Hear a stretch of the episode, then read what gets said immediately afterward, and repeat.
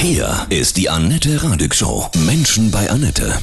Heute bei mir zu Gast Dr. Steffi Holm. Guten Morgen. Grüße Guten dich, Morgen. Steffi. Du bist Internistin, Infektiologin aus Hannover und bist selbst vor einiger Zeit an Corona erkrankt. Was hattest du für Symptome? Ich hatte die ersten Tage so gut wie gar keine Symptome, manchmal so ein bisschen Fröstelgefühl und dann so in der zweiten Woche war ich etwas kurzatmig, Ich habe gemerkt, wenn ich die Treppe hochgehe, läuft nicht ganz so flüssig wie sonst und ich hatte einen trockenen Husten und Gliederschmerzen. Und hattest gedacht, das ist eine normale Grippe oder bist du schon gleich drauf gekommen, dass es das sein könnte? Ja, ich hatte tatsächlich in meinem Umfeld zwei Fälle und ähm, habe ziemlich direkt einen Test gemacht, aber zu dem Zeitpunkt nur aus Vorsicht. Mhm. Und dann war es positiv.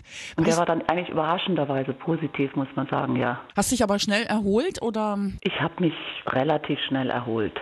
Also so, so die zweite Woche, dieses, dieses Krankheitsgefühl, die Gliederschmerzen, das war unangenehm, aber es war nie so, dass ich mich durchgehend ins Bett legen musste, beziehungsweise ich lag gar nicht im Bett. Ich war eigentlich die meiste Zeit in meinem Garten und habe den auf Vordermann gebracht. Dr. Steffi Holm, wir sprechen gleich weiter.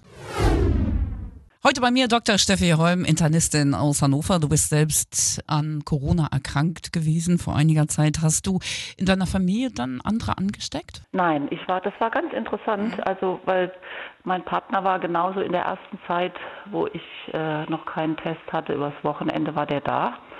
Und ähm, mit meinen Kindern, die sind zwar groß, bin ich aber auch sehr eng.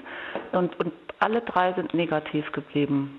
Ich hatte allerdings auch keinen Husten, keinen Schnupfen. Ähm, das heißt, ich hab, hatte eigentlich auch nicht so viel Chance, eine Tröpfcheninfektion äh, weiterzugeben. Hast du irgendwelche Medikamente genommen, die dir geholfen haben? Ich habe Ibuprofen genommen und dann hieß es ja zwischendurch zwei Tage, dass die WHO davon abrät. Also habe ich es auch gelassen und dann war das wieder vom Tisch und dann habe ich also glücklich mein Ibuprofen weitergenommen, was mir tatsächlich sehr geholfen hat. Kennt sich total gut aus, bist auch Infektiologin. Wie siehst du das? Glaubst du den Zahlen auch vom, vom RKI?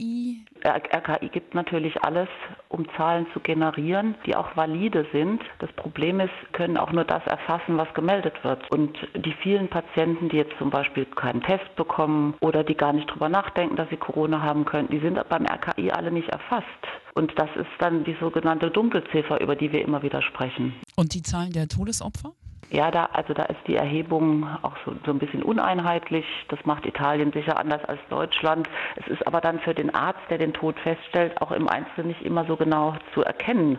Ist er jetzt an einer Lungenentzündung gestorben und hatte dabei auch noch Corona oder ist er tatsächlich an der Coronavirus-Infektion gestorben? Und auch da, dadurch kommen natürlich teils zu hohe Todeszahlen zusammen, aber das Hauptproblem ist die Dunkelziffer. Und wenn wir jetzt von der Gesamtzahl nur einen Bruchteil kennen, dann ist natürlich die Todesrate viel, viel zu hoch. Und da brauchen wir unbedingt klare Zahlen, also wie auch natürlich an vielen anderen Stellen. warst selber an Corona erkrankt. Heute wird ja entschieden, wie es weitergeht. Wenn du was zu sagen hättest, wie würdest du jetzt weitermachen? Es ist ein Unterschied, ob man als Politiker entscheidet und ähm, die Verantwortung für viele, viele Millionen Menschenschicksale hat oder ob ich das jetzt als Infektiologin beurteilen möchte. Ich würde mir natürlich wie alle anderen Menschen wünschen, dass gelockert wird. Und ich glaube tatsächlich auch, dass wir inzwischen das Wissen haben an Stellen, wo wir Sicherheitsmaßnahmen umsetzen können, dass wir tatsächlich da auch lockern sollten. Und da muss jeder Mensch mitmachen. Eigentlich sind es nur zwei Dinge, nämlich einen Sicherheitsabstand von anderthalb Metern einhalten. Und das Zweite ist, da wo dieser Sicherheitsabstand nicht eingehalten werden kann, eine Maske aufzuziehen. Und wenn man sich so die einzelnen Szenen des täglichen Lebens anguckt, ist es an relativ vielen Stellen umsetzbar. Die Voraussetzung ist aber tatsächlich, dass die Menschen mitmachen. Und meine größte Sorge ist, dass es viele, auch jüngere Menschen, gibt, die wissen ja, mein Risiko ist sehr, sehr niedrig, dass mir was passiert.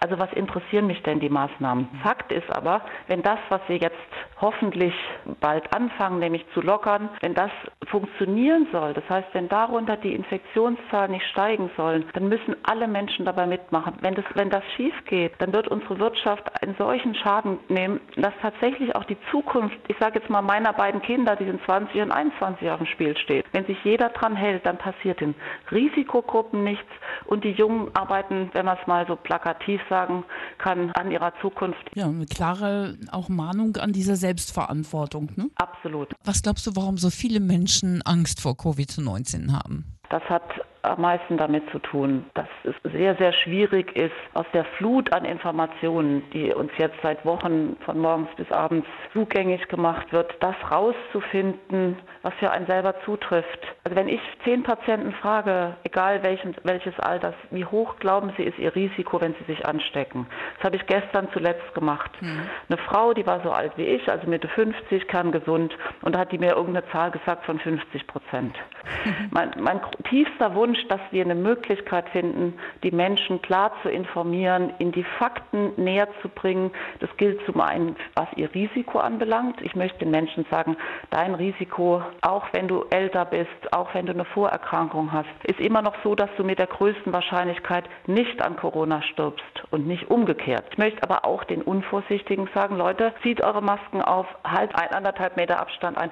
Ihr seid auch verantwortlich. Aber es geht hier auch um eure Zukunft. Wie siehst du das mit Schulen? Würdest du die wieder auch bald aufmachen, schrittweise? Schulen sind ein super Beispiel dafür, wie schwierig das Ganze ist. Die Kinder und Jugendliche haben keine Gefahr, durch Corona einen Schaden zu erleiden. Aber wie regeln wir die Frage, ein siebenjähriger Zweitklässler nicht zu Hause, wenn er sich in der Schule ansteckt, dann doch die Infektion an seine asthmakranke Mutter weitergibt, die dann doch ein Problem bekommen könnte. Auch die asthmakranke Mutter hat jetzt kein Risiko von 20, 30 oder noch höher Prozent, aber natürlich ein deutlich höheres, also jetzt sagen wir mal im Bereich von 4, 5, 6 Prozent, dass, dass sie dann doch einen Schaden nimmt. Und man kann einem Siebenjährigen nicht verbieten, an seine Mama dran zu gehen. Deswegen, was Sie heute in der Zeitung lesen, wahrscheinlich erst die älteren Schüler, weil denen kann man das beibringen. Ich habe jeden Tag Lehrer, die sagen, Frau Holm, Sie sind doch nicht dafür, dass die Schulen öffnen. Wie sollen wir uns denn schützen?